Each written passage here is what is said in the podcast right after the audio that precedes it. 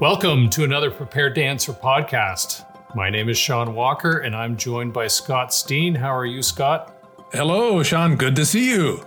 Yes, we are on camera. We have left the blanket fort. We are in separate locations, yet still in the same town. And so, if you're listening to us on podcast, on Spotify, on our website, on iTunes, we'd encourage you, if you want to actually see us, I don't know if you do, but if you do, I'd encourage you to go to YouTube slash prepared to answer and you will find our podcast on there. This this is a huge risk that the people who have been tuning into our podcast, right, letting them actually see us in person, that's a risk. I hope, uh, I hope it's not a disappointment. they may be going back to the podcast. Yes, oh, no, back to audio only, please. Exactly. Anyway, we'll do our best. Uh, yes, yeah, and uh, and for those that do stick with us on video, you might see changes as uh, as we go and refine. Uh, yeah. As we started a podcast, uh, we also refined as we went uh, to try to make it more. I don't know if enjoyable is the right word, but palatable. Well, so. as with anything, you improve with practice. So exactly, this is the yeah. first kick at video, and we just hope it'll get better from here. Yeah, exactly. Yep. So I'm excited, Scott. We're starting a new series. Uh, we have finished the deconstruction series, and for those that might not have listened to it, we'd encourage you to go back. Again, you can find it on preparedtoanswer.org or, as we had mentioned, Spotify, iTunes. Uh, but we'd encourage you to go back and listen to that series. We had some good feedback on the topics that we discussed, and if you are or know someone that may be in the process of deconverting or going through deconversion, we really encourage you to uh, check out that series. But our new series, starting off, is on cancel culture. Yeah, um, we're we're starting a series. I think that we're we're broadly putting under the title or the category of cancel our cancel culture series. Um, to, today, we're actually just going to talk about the subject of being a Christian in a cancel culture. Um, but but also using cancel culture as a bit of a broader umbrella over the next number of episodes just to talk about some of the issues related to the cultural shift we're experiencing, Sean. Some people use the the, the term progressive or woke culture, uh, things mm-hmm. along that lines. A lot of subjects fall under, I think, that whole umbrella. Uh, whether it's related to critical theory or issues of justice and things like that. So we're going to sure. have a lot of conversations that will fall under this umbrella. But today we do want to just specifically talk about being a Christian in a cancel culture. We want to look at some of the experiential realities that we we we are running into today that we describe as you know being canceled or being part of uh, or seeing cancel culture at work. So that's what right. we want to dig into today, Sean. Yeah. Right. Uh, you know what, Scott? Maybe we'll start with, and this is interesting. I I was at a conference last week and uh, we kind of had a breakout time that we could we could talk amongst ourselves and and for one reason or another we got on the topic uh, so we're podcasting from ontario canada uh, i was in toronto we're talking about a university in toronto that had recently changed its name and the reason for the change in name was that the university's uh, it wasn't a founder, but the university was named after a fellow that had started the public school system in Ontario, but had also been a part of the residential school system as well. Uh, who was that? Uh, Egerton Ryerson. Uh, Ryerson so, University. Okay, yep. Ryerson University. And mm-hmm. so recently, Ryerson University had changed their name to, and I believe it's Metropolitan University now. The reason being uh, because Ryerson had been part of uh, the residential school system. And sure. so so they thought best to uh, remove that and, and change mm-hmm. the name. And so, mm-hmm. as we were yeah. talking in this group, and this was a, a conference, it was a Christian conference. Uh, as we were talking in the group, someone had said, "You know, I I've done bad things before. Uh, does that mean my name would ever be removed for things, or or hmm. or better yet, as Christians?" what do we do with that? Because we all do bad things. And so is that fair that they should remove his name from the university because maybe there were some things in the past that he shouldn't have done? And and really the question was left open and, and no one really knew what the answer to that was. as Christians, yeah, where do we stand on something like that? Well, I think that's a that's a really that's a really relevant and and uh, I guess per, for you personal example of yeah, I guess just encountering the realities of a cancel culture where I guess Ryerson that's a that's a maybe a prime example of of someone from history and we see this you know mm-hmm. it's happening in Canada it's certainly happened in the states figures from history that were at one point celebrated as whether they're you know founding fathers or they they are recognized as uh, you know providing a great contribution to our culture in mm-hmm. history but they also maybe had some association or part to play in some things that now looking back we see as maybe not so noteworthy or right. in some cases uh, downright wrong mm-hmm. behaviors of the past certainly as we look back yeah it's a that, that's a whole discussion in itself because of course it's it's it's problematic to judge history from our vantage point now um, hmm. but I think that's a whole other discussion.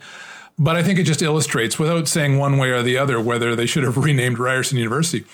It's a great illustration of of what we're experiencing in a culture. But I think that what's interesting to me is the, I guess, the remarks or the conversation you had mm-hmm. afterwards with these with these Christian entrepreneurs.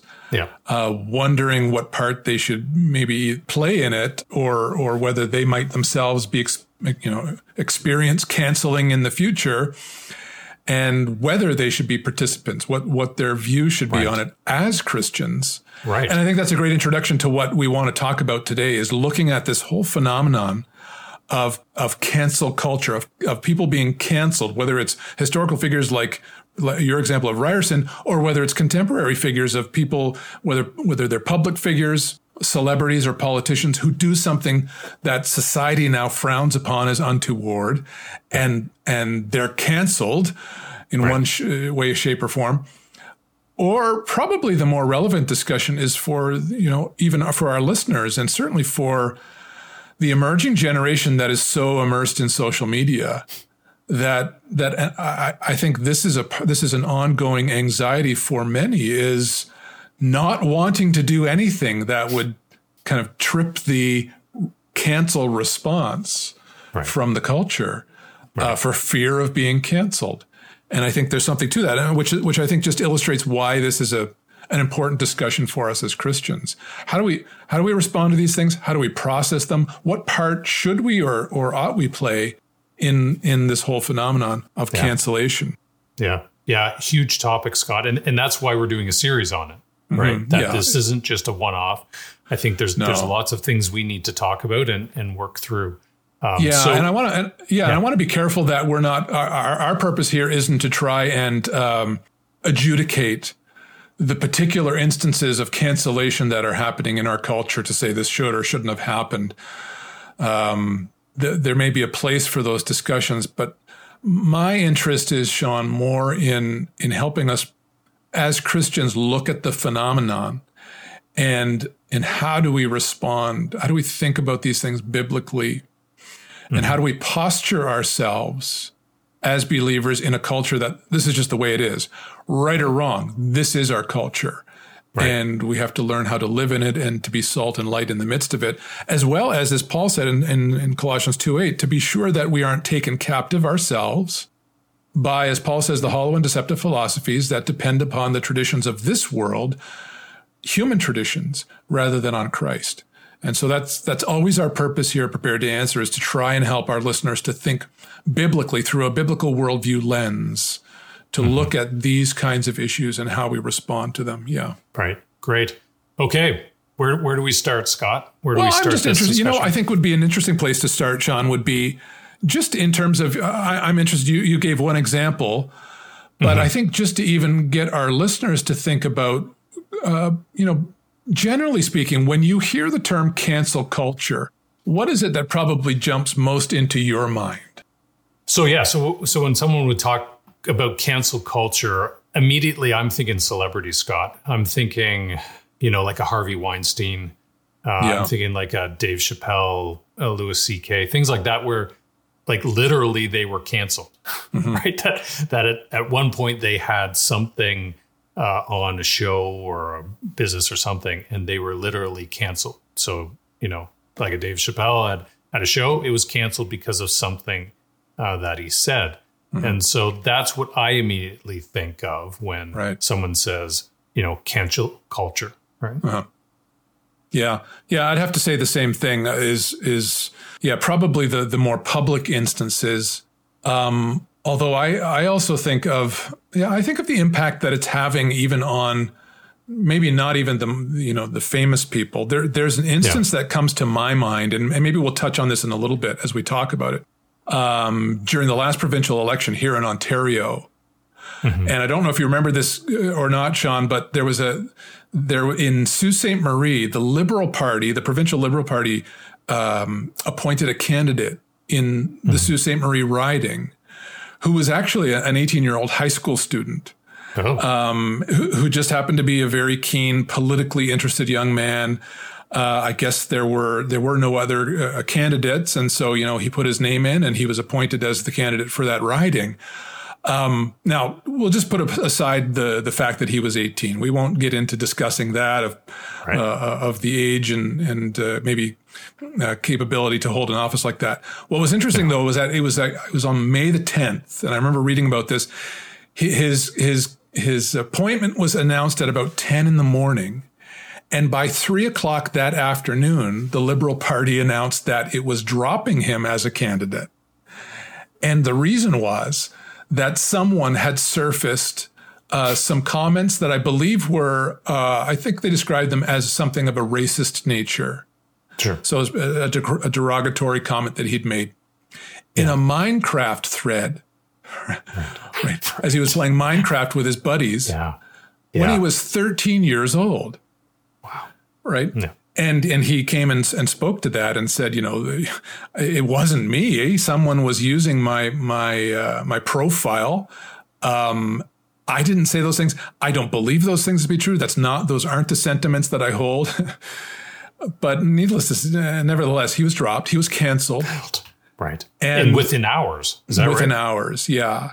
Yeah. And I think what struck me most is that you know, as I think about cancel culture, and especially with the emerging generation of young people who have who now the first generation who have grown up mm. online right is that the internet keeps your history forever and and now here's a young man who you know probably had a bright political future he was maybe he was hmm. just very skilled and gifted and interested in that field that yeah. door has now been closed to him yeah. because of something he said or didn't say online in a moment in a Minecraft thread when he was 13 years old. Yeah. yeah. And and so t- to me it's more than just kind of the you know the celebrities those are maybe the more popular instances but to me that's more of the real life uh, c- the, the instances that come to mind when I think about cancel culture and its potential impact. Yeah. So we can see why it'd be so important for politicians to understand cancel culture, right? Like you can literally your career can be over within hours uh, of something like that. So, mm. but our question is, why would this be important for Christians uh, to think, uh, and maybe not even think, but act carefully and biblically about this cancel culture? Because cancel culture isn't only like what we think about it; we can have an opinion about it, but sometimes we can participate in it. Is mm. that is that not right? Yeah, I think I think yeah. in general to answer your question, I think there are two there are two aspects that Christians need to think about. And and and so again, my purpose isn't just to sit here and let's critique cancel culture. Mm-hmm. My interest is as Christians to think through this is the culture we find ourselves in. So so first of all, to what extent are we participating in it? And right. and is do we have latitude or even a responsibility as Christians to participate in the culture? And mm also, as Christians, we are increasingly becoming the subjects of or the targets mm of cancel culture, especially with respect to, to many of our beliefs and convictions around human identity, human sexuality, and things of that mm nature. These are, you know, those are very unpopular views in our culture. Uh, right. views that many would like to see canceled and and maybe Christians canceled for holding them. So so in such a world, how then do we respond? So Right. it's to me, it's two sides of the coin. We want to be a salt and light in the world, and so how do we act out, you know, in a cancel culture, as well as being on the receiving end? How do we respond? Uh, how do we prepare ourselves to respond if we end up being on the receiving end of cancellation because of our faith? Sure. Yeah. Yeah. So what is even cancel culture? I mean, we've talked Yeah. about it and and we've, you know, you've you've talked about what you think it is. I've talked about what I think it is, but maybe we should actually look and see what it actually is. Yeah. So, where I always like to start is just to define what we're talking about, first of all. Let's just find a, a, a kind of a, a foundation, a base to start from. And mm-hmm. so, to do that, I actually went to the dictionary. I thought, you know, cancel culture is our dictionary is continually expanding as our mm. society comes up with new terms that have new meanings and they find their way into the dictionary. Did you so actually I- take it off your shelf? Like, was this a, a, an actual book on your shelf that you took? I don't own a dictionary that's relevant anymore. The, the only relevant dictionaries are really pretty much online anymore because Yeah. they're constantly changing. Sure. So, uh, so here are two definitions that I pulled from one, the Cambridge Dictionary, and the other one was Webster's. So Mm-hmm. here's Cambridge Dictionary's definition of cancel culture: Yeah. a way of behaving in a society or group, especially on social media. Hmm. In which it is common to completely reject and stop supporting someone because they have said or done something that offends you. right. So now Webster's is is similar but a little different. The practice or tendency of engaging in mass canceling in brackets to withdraw one's support for someone such as a celebrity or something such as a company publicly and especially on social media as a way of expressing disapproval and exerting hmm. social pressure. Yeah. So what what I found interesting in both of those definitions was uh, present is the, the this whole idea of withdrawing support, and and in that sense, that's kind of I guess a, a very general definition of this phenomenon of canceling of of canceling people is that whether it's an organization or a person or a celebrity, they either do or say or express something that we find repugnant, that we find morally untenable or unacceptable. And because of that, we withdraw our support. Right? We no longer support that person, whether if it's a celebrity, we don't watch their movies anymore. We don't go to their movies. We don't listen to their music or whatever. Yeah. Uh, if it's a politician, they lose our vote. You know, if it's a company, we stop shopping there or whatever. But that's kind of a, a very general, I guess, high level definition of of cancellation of what it means to cancel something. Sure. Yeah. Yeah. What I found interesting too in those definitions is they both included social media, Yeah. right? That, that was actually in the definition. Yeah, and I think that just speaks to how it's a very how it's become a very current issue. Um, Honestly, when you when you would just in the just in the definition itself, to me that doesn't seem like a really new phenomenon. Um, the the idea of withdrawing support, but but it's the it's that social media component I think that brings it into the into the now of how quickly or how prolifically the cancellation of a person or a company or whatever can take place on social media. Yeah. It goes out instantly, right? Mass. Well, and that was the other word that caught me was mass. Like in the Webster's definition was mass canceling, right? So immediate and mass, which that can only be done by social media. So like you had mentioned, you know, these kind of things have been done for time in eternity, right? Withdrawing support has been a part of human existence. Why is this all of a sudden something that seems like it's different? And possibly that could be it. Well, I think, and I think the social media component complicates things because it can happen so quickly. Social media tends to, it's, it's almost instant communication, but it's very one way. Right. So there's no there's no weighing of the variables. There's no you know let's get all the facts straight. It's just kind of oh look what came across my Facebook stream, and instantly we draw a conclusion. Right. And um, th- that we're actually going to touch on that in a, in a couple of minutes, Sean. Just with respect to what I think, as I look at those definitions, they're kind of general definitions. I'm not sure they entirely do justice though to what it is we're experiencing today. I, I think in general, uh, it's kind of a good general definition. But but let me ask you. I mean, you, you you saw the social media piece, but do you do you think that is it simply that that withdrawal of support? Um, I mean, why is that such a problem? If if someone does something that's wrong, we withdraw support. Mm-hmm. Do you think that's doing justice to what we're really experiencing as a culture? Yeah, and and I don't think it is. I think it's it's even a little more than that. It's almost like this. Uh, how do you put it? It's almost like this canceling or withdrawing of support on steroids. Like like we are really going to cancel you. Like there is there is no room for like you said discussion. There's mm-hmm. no room for forgiveness. There's no room for anything. It's yeah. You are done. And yeah, it's yeah. There, there's yeah. something. I, I, think the dictionary definition I don't feel captures quite the this the concern that there should be or that we we ought to have about cancel culture. Uh, actually, here was a here was an editorial comment that I found um, from the editorial board of the New York Times from March of this year. So March. yeah, sorry, Scott. And and okay, maybe we should just mention that the New York Times is actually on the progressive side of media. For those that don't know, right? That that's what well, got me. And, and and and I bring that up for that very reason. That yeah. Okay. Something I try really hard to do. We are. I'm gonna. I'm a. You know. I'm gonna lay my cards on the table. I'm probably politically conservative. I'm certainly socially conservative. I'm a Christian, what? right? What? Yeah, I know. I know. It's shock. Yeah. But I really try, I really would try hard though, not to just cherry pick voices from media that will happen to agree with my own perspective. I, I want to be as honest as I can. And so where I can, where I can look to media sources that I don't just necessarily agree with ideologically, um, I try to do that.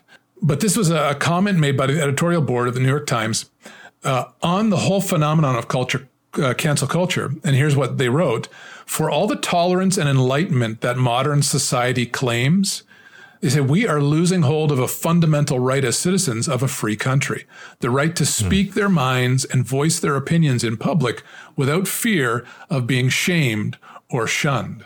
Mm. And I think that's that's really interesting, uh, coming from the New York Times, recognizing that that something fundamental has shifted in our right. culture to make cancel culture something of, of great concern where we're, we're, we're losing something that is just basic to our freedoms as a society um, mm-hmm. that that's a concern to people around us and that's why again i think that's why this is an important subject to, to jump into yeah yeah no and, and that's uh, interesting in that quote uh, that stood out for me was the fear part of it yeah. right and so in the past when there was opposition, like you said, to a political party or or something that you didn't like a celebrity and and all that type of stuff, there wasn't that fear component. I don't think in the past. You can disagree with me, but it won't eliminate me like it almost seems to be now.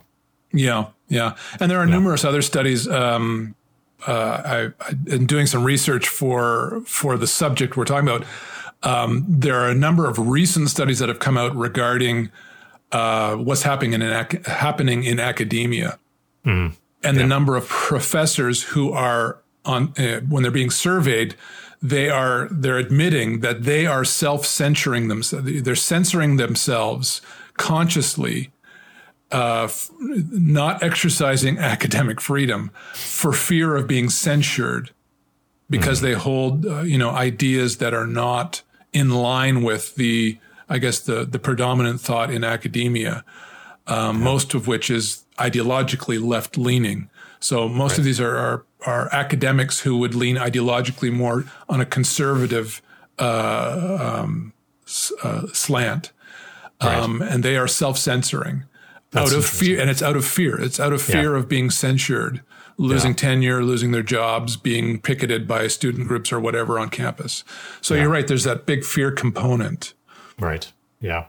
So, Scott, when we look at those definitions and we talk about that notion of cancel culture, but also that, you know, in the past, we would see that as opposing things. So, either boycotting, uh, not supporting a political party. I want to start thinking, or I start thinking, that Christians have contributed to this. And And that's not even like centuries ago, right? Like we can look at some examples, uh, even back to 1997, the Southern Baptist Convention boycotting Disney for being too gay friendly. yeah, yeah. And, you know, and there was Jerry Falwell. He was boycotting the Teletubbies because they appear to be have to. one of, because one of their characters he he felt had um, what he called yeah gay qualities. Right. I'm not sure what that meant, but anyway, that was what he Right. For sure. And then even in 2012, the 1 million mum march. No, it wasn't a march. well, that would have been scared. One Yeah. million moms. Yeah, was the name of the group. Yeah. Yeah. So even back in 2012, uh, the 1 million moms boycotting J.C. Penney for having Ellen DeGeneres as their spokesperson. Scott, this appears like cancel culture, and Christians are fully behind it. so should we be should we be doing that? Well, um, I th- I think if we're being honest and go by the definition, those are yeah, those are examples of of canceling. Right. uh, a boycott, boycotting companies or um, individuals or whatever. Um, Yeah, you know, the the debate should Christians be involved in boycotts like that, which which is a form of canceling. Um, I think we need to probably think about that by by maybe maybe making a couple distinctions. Okay. I think it, to answer that question, I think we need to to define more more further define what the essence of cancel culture is. It's one thing I think to say that you are withdrawing support or withholding support from something uh, as a value based decision. And here's an example, Sean. I do not support the lottery industry. I don't buy lottery tickets yes. and and that's not a moral judgment against those who do. That is a that's a a, a moral decision or a conviction that I have that to do so for me w- would not be. Um, I don't think that would be an appropriate stewardship of the money God's given me to buy tickets of chance in order to try it, you know, to try and get really wealthy really quickly. So, so that's a value based decision. I withdraw my support, or I, I don't give my support to the lottery industry. I don't buy their product. Right. It's another thing, though, to to to, I guess, attempt to force mm-hmm. a person or an organization or a company to to change their behavior in order to more align with my beliefs by using boycotting as some kind of a I guess it's an it's really an economic bargaining chip. It's it's really uh, it's it's it's coercion of a form because you're you're basically saying, listen, either you change your behavior or we will make that we will make it economically harmful or not beneficial for you. Right. It's the it's that second aspect. It's that it's that force component that I feel like as Christians we should give us pause yeah. to yeah. consider taking part in. right. Um. Right. I- I'm not saying it's never appropriate, but but actually interesting. So I went back to Webster's dictionary to to look up boycott, which I think we can clearly say is a form of canceling. I think if I went to the the Webster's dictionary on my shelf here and blew the dust off, it probably would have a definition for boycott. There isn't Yeah. a word about social media in any dictionary I own on my shelf, but Right. here is their definition of boycott to engage in a concerted refusal to have dealings with a person, store, organization, etc., usually to express disapproval or to force acceptance of certain conditions. So I don't want to say that it's I, I don't want to say that it's never appropriate to to kind of use that kind of I guess mass what if you want to call it mm-hmm. protest or mass expression of disapproval or or whatever. I'm not saying it's not ever appropriate, but I but I think we need to consider that what essentially we are doing is we're using a form of nonviolent coercion mm-hmm. in order to bring about a change in behavior, right? And I, I guess I, I guess I pause for a second. I think, what is the fundamental difference between nonviolent, uh, nonviolent persuasion and violent persuasion? physical. That's it. Yeah, I mean, uh, the yeah. obvious is that they're they're you know obviously not using physical violence, right? But but they're both still an exercise of power, yeah, in order to force opponents into compliance. Yeah. Here's and, a question. Oh, sorry. Yeah. Go no, go ahead. When we look at Scripture, did Christ ever boycott? was was he leading the charge? Yeah, um, I haven't. I didn't see any instances of him boycotting. Um, there was a really great article that I that I came across in uh, on the Gospel Coalition, written by Joe Carter, uh, actually on the the issues of boycotting. But uh, he, this was that was exactly one of the points he touched on was, you know, was nonviolent resistance. Uh, one of the mm-hmm. tools or techniques was that the way of Jesus, right? And what he pointed out was actually no, it was Jesus' way was not nonviolent resistance. Jesus' way was non-resistance. Hmm. Um, and I think about I think about what Christ said in Matthew five, right? Like so, here's Jesus, Sean. You've heard that was said, eye for eye and tooth for tooth. But I tell you, do not resist an evil person. Hmm. If anyone slaps you on the right cheek, turn to them the other cheek also. If anyone wants to sue you and take your shirt, hand over your coat as well. If anyone forces you to go one mile, go with them two. Give to yeah. the one who asks you, and do not turn away from the one who wants to borrow from you. The, the, the thing that jumps out at me is Jesus' words do not resist an evil person.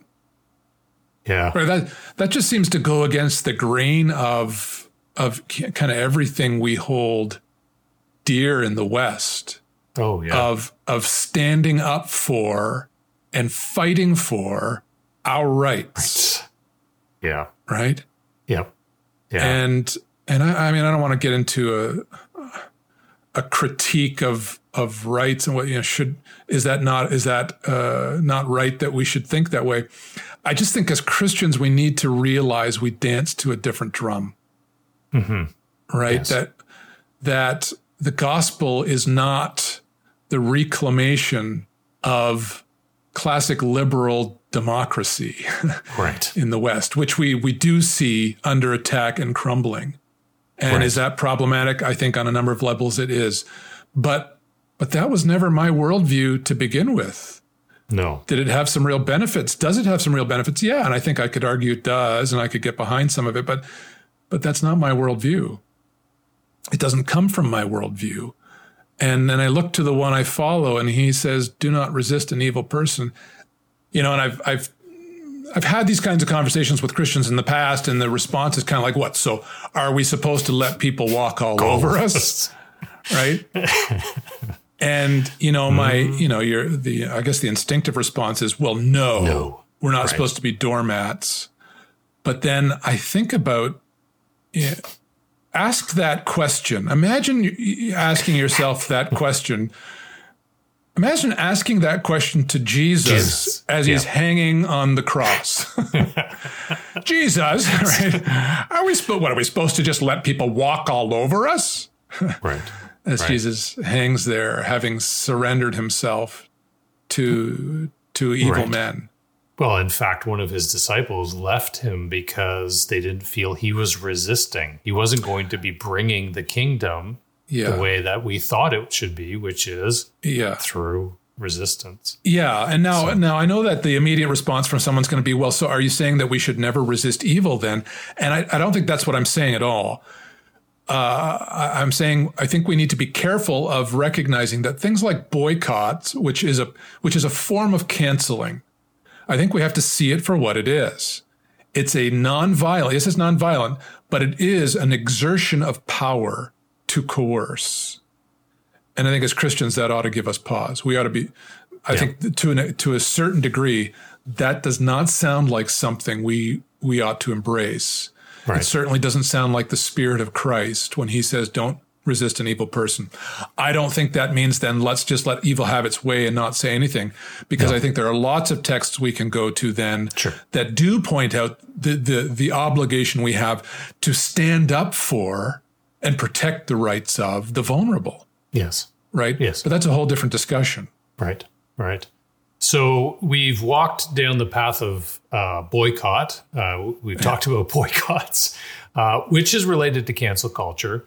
Uh, but maybe we can steer it back to uh, cancel culture. And, and so my question would be, what what should be our concern as Christians when it comes to cancel culture? Yeah. Well, you know, I think I think back to back to the start of our conversation, we we started with a very general definition, and and in those definitions, I think we recognized there was something missing of the of the concerning nature that cancel culture has you know evoked the concern it's evoked in our culture today.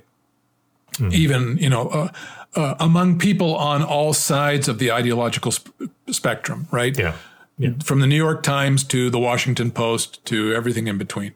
Yeah. Uh, those are American papers. So to, from the CBC to the National Post and everything in between. How's that for yes. Canadian context? Okay.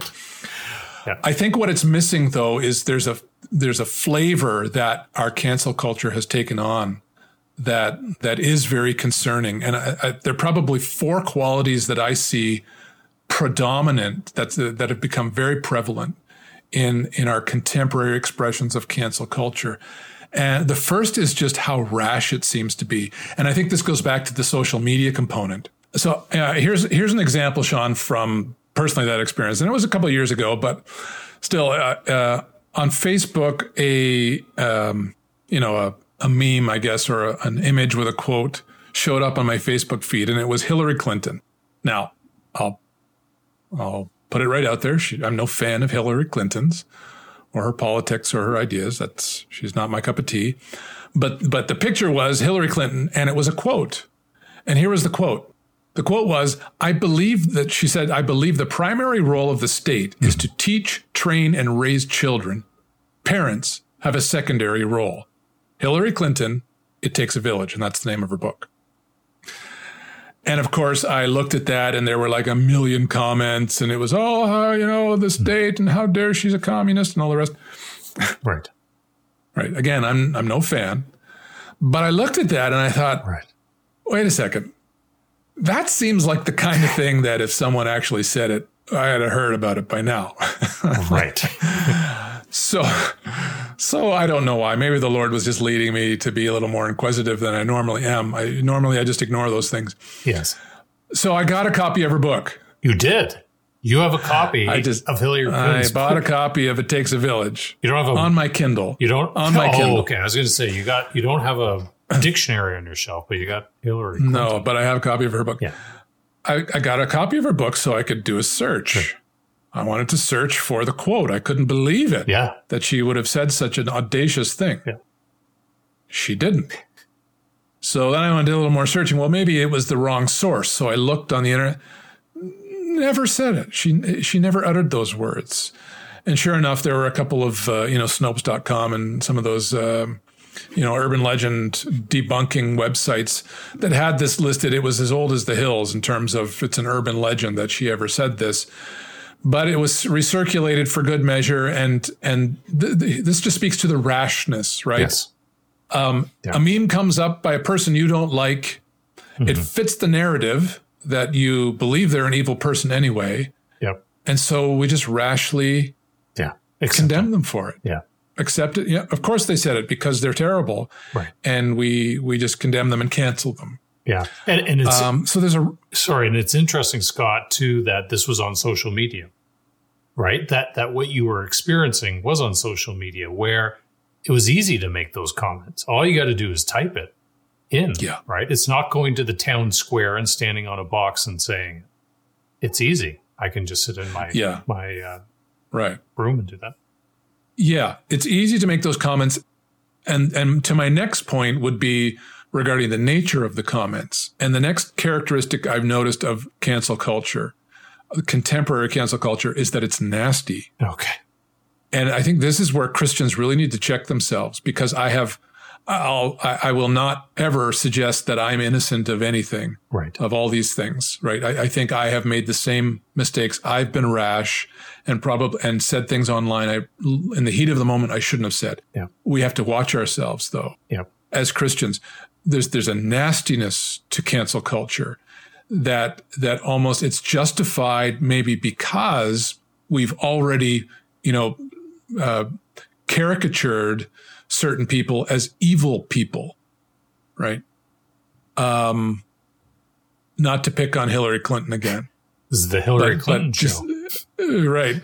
Well, I, I, defended her in the one, and I'm just going to point out her her participation of cancel culture in, in another. Sure. This is a quote from her 2016 campaign.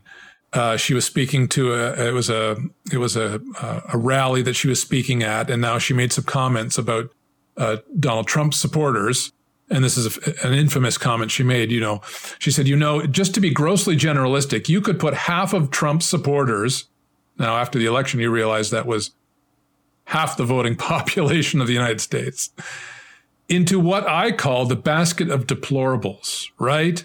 The racist, the sexist, the homophobic, xenophobic, Islamophobic, you name it. And unfortunately, there are people like that. Right? It's just, there's a nastiness to it of, of name calling. Yeah. And, and people, and suddenly it justifies turning people into these two dimensional caricatures yeah. of the most evil and vile things we can think of and not to again not to be uh, uh, so I'm being equitable in terms of my ideological cherry picking, right? You yes. could go to the other side of the spectrum, and there's lots of nasty stump stuff that Trump said. Sure, I'm not exonerating anybody. Yes, uh, his quote was here's a quote from his uh, one of his uh, rally speeches in October second, 2016. It's a much shorter quote. Yes. Yes. referring to, to referring to Hillary referring to Hillary Clinton. Yes. She's the devil. That's nasty. yeah, it, it's just personal attack, right? right?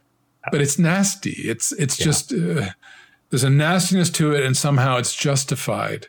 Right. Um, it's accepted. It's yeah. It's almost commonplace. You. It's almost like it's accepted now.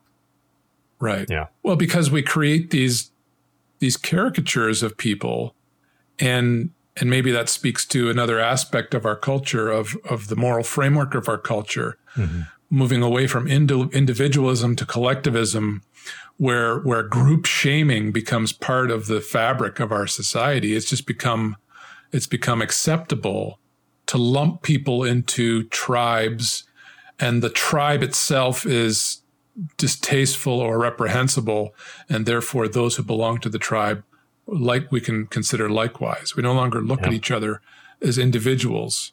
Mm-hmm. Um, there's a judgmentalness that's packed in there.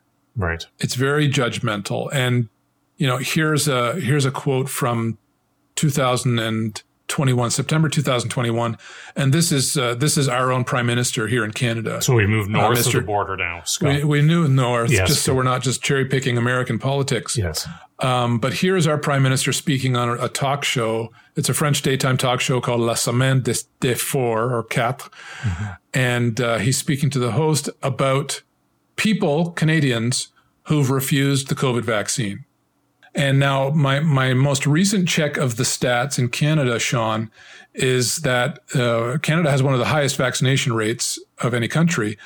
Uh, right now, though, those remaining unvaccinated are somewhere north of 2 million people. Yeah. Now, I realize many of them would be children who maybe couldn't have received the vaccination, et cetera. But many of those are people who, out of conscience, you know, chose not to be vaccinated right. for one reason or another. Yeah. But here's what our prime minister has to say about them that these people, they don't believe in science or progress, and they're very often misogynistic and racist. It's a very small group of people, but that doesn't shy away from the fact that they take up some space. This leads us as a leader and as a country to make a choice. Do we tolerate these people? Yeah. And he kind of lets that hang there as a rhetorical question. Yeah.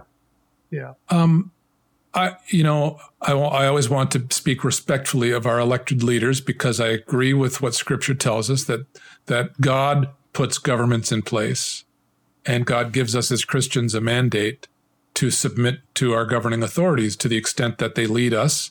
So long as they're not leading us into sin, we are to submit to their authority, and that's fine. Yeah. But it's it's discouraging, or to me, it's maybe representative of the overall impact or influence of cancel culture, even and perhaps most especially upon our, our elected officials. Right. who are imbibing this this spirit of this judgmentalism. I mean, uh, uh, you could even dis- disagree very strongly with people, you know, as a leader, with the people who have resisted what the government has deemed to be the best approach to dealing with a, a, a, an unprecedented pandemic. I don't, I don't want to argue with any of their reasoning or anything like that. Uh, people have their reasons. You can disagree strongly with them, and and and I think even vocalize your disagreement with their reasoning. But it's the it's it's then making the attack personal. Right. That's that's you're you're now judging the person. Right. Right. Um, yeah. and but that seems to be, you know, so when you look at that as as evidenced among those elected to represent us, it's not a surprise then that it's it's both a reflection on the where our culture is at, as well as I think uh, just an example to the rest of us of what's now allowed. Yeah. Uh, so it's judgmental, it's rash, it's nasty, it's judgmental. And the last thing I would say, which I think is is very noteworthy, is that it's unforgiving. And and um, it's interesting. Uh, Douglas Murray wrote a book, um, the the the maddening of the crowd, and he commented on this phenomena of public cancellation and he raised an he raised a really interesting point. He's not a Christian writer at all. He's kind of a social commentator uh, and an analyzer. But he said, you know, one of the difficulties of our internet age and our social media age is we do not. Well, we have an instrument, a, a ready and rapid instrument for canceling people, punishing them. We don't have any instruments for forgiveness. Wow. Yep. And um, you know what? I would just go back to my example of uh, uh, actually, his name was Aidan Kaloinen, who was the 18 year old for Sault Ste. Marie. Yeah. Who, you know, I think he represents a generation who have put themselves out there online. Yeah. And probably everybody has said something online untoward or something they shouldn't, have said that could be dredged up, you know, if someone really wanted to find some dirt yeah. and, and presented and in the court of public opinion, you could you could really damage a person. For sure. Um, it's like your past comes back to haunt you, and and that's it. You you get labeled. You yep. get judged mm-hmm. by the, the court of social opinion. Yeah. yeah. And there's no room for, you know, people can change, mm-hmm. people can grow, people can make mistakes. Yeah. Um, and and and so that I think that ought to inform us as Christians in a number of ways, but certainly in terms of our own participation in it. Yeah. But I think as Christians to maybe see there's an opportunity for us to present a counterculture um, to the world, right? We uh, rash, nasty, judgmental, and unforgiving is the antithesis to the gospel of Jesus. Yes. Yeah. Right. Yeah. I, and Scott, I think this is a great place to end this episode, uh, our first episode in the cancel culture series, uh, where we've looked at what cancel culture is. We've tried to define it.